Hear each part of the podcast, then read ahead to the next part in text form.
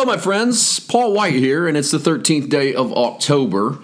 Thanks for joining me on the Deeper Daily podcast. We come to the conclusion of the week, the work week, as we head into the weekend, praying that you're having a great a great week and that you have been growing in the grace and the knowledge of our Lord and Savior Jesus Christ. That does not have to wait until Sunday, by the way.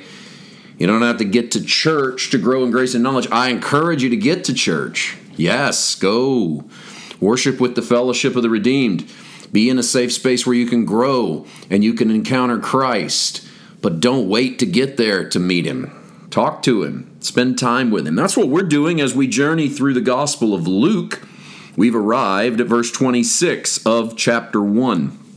Now, in the sixth month, the angel Gabriel was sent by God to a city of Galilee named Nazareth to a virgin betrothed to a man whose name was Joseph of the house of David, and the virgin's name was Mary. The word, okay, well, first of all, let's start with the fact that it's a month after Elizabeth uh, has been shut up. She's she's pregnant and then shuts herself up for five months.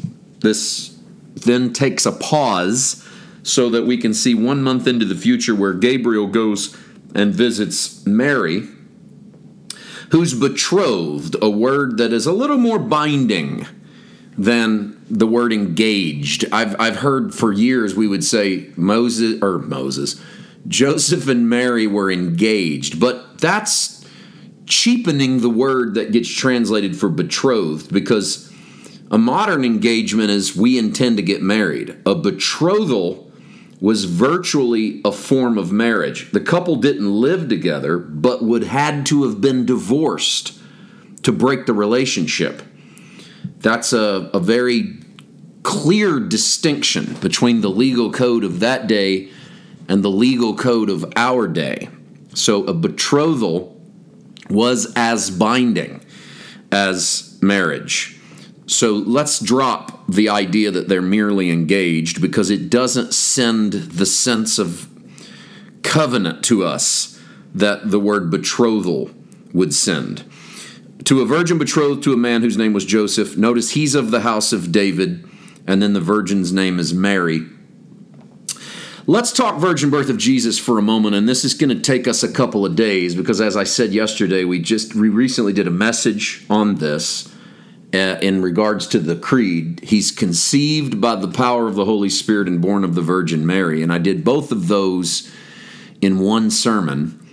Um, and, and really try to get to the bottom of not just the conception by the power of the Holy Spirit, but to the bottom of why the word virgin is there at all and why that word is necessary. Um, we do realize that the virgin birth prophesied in the Old Testament is not always the word used in translations of that from Isaiah, because the word virgin can mean young woman, not necessarily a woman who has, hasn't been with a man. But let's talk about the virgin birth in regards to the church. Both Matthew 1 and Luke 1, and then into Luke 2, complement one another. They tell independent stories, but they're complementary, and they agree in the, in what they tell about Jesus' birth being a result of a miraculous conception, namely that Jesus is born to a virgin.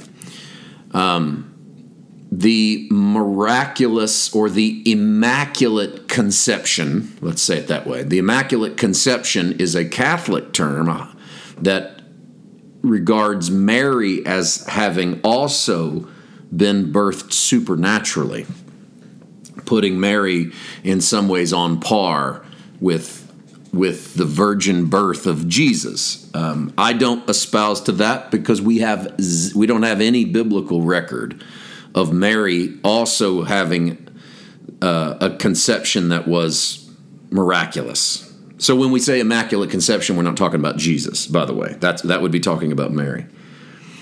Um, the, the, Mary becomes pregnant by the Holy Spirit's creative action. This is why I like to insert the word and in, in, the creed by the power of the Holy Spirit. Some versions of the creed say conceived by the Holy Spirit, but many others say conceived by the power of the Holy Spirit. And I like to say that because it is he's he is God the Father is creator and the Holy Spirit also creates in the birth of Christ in the same way that the Holy Spirit or in much the same way that the Holy Spirit creates new creation birth in us.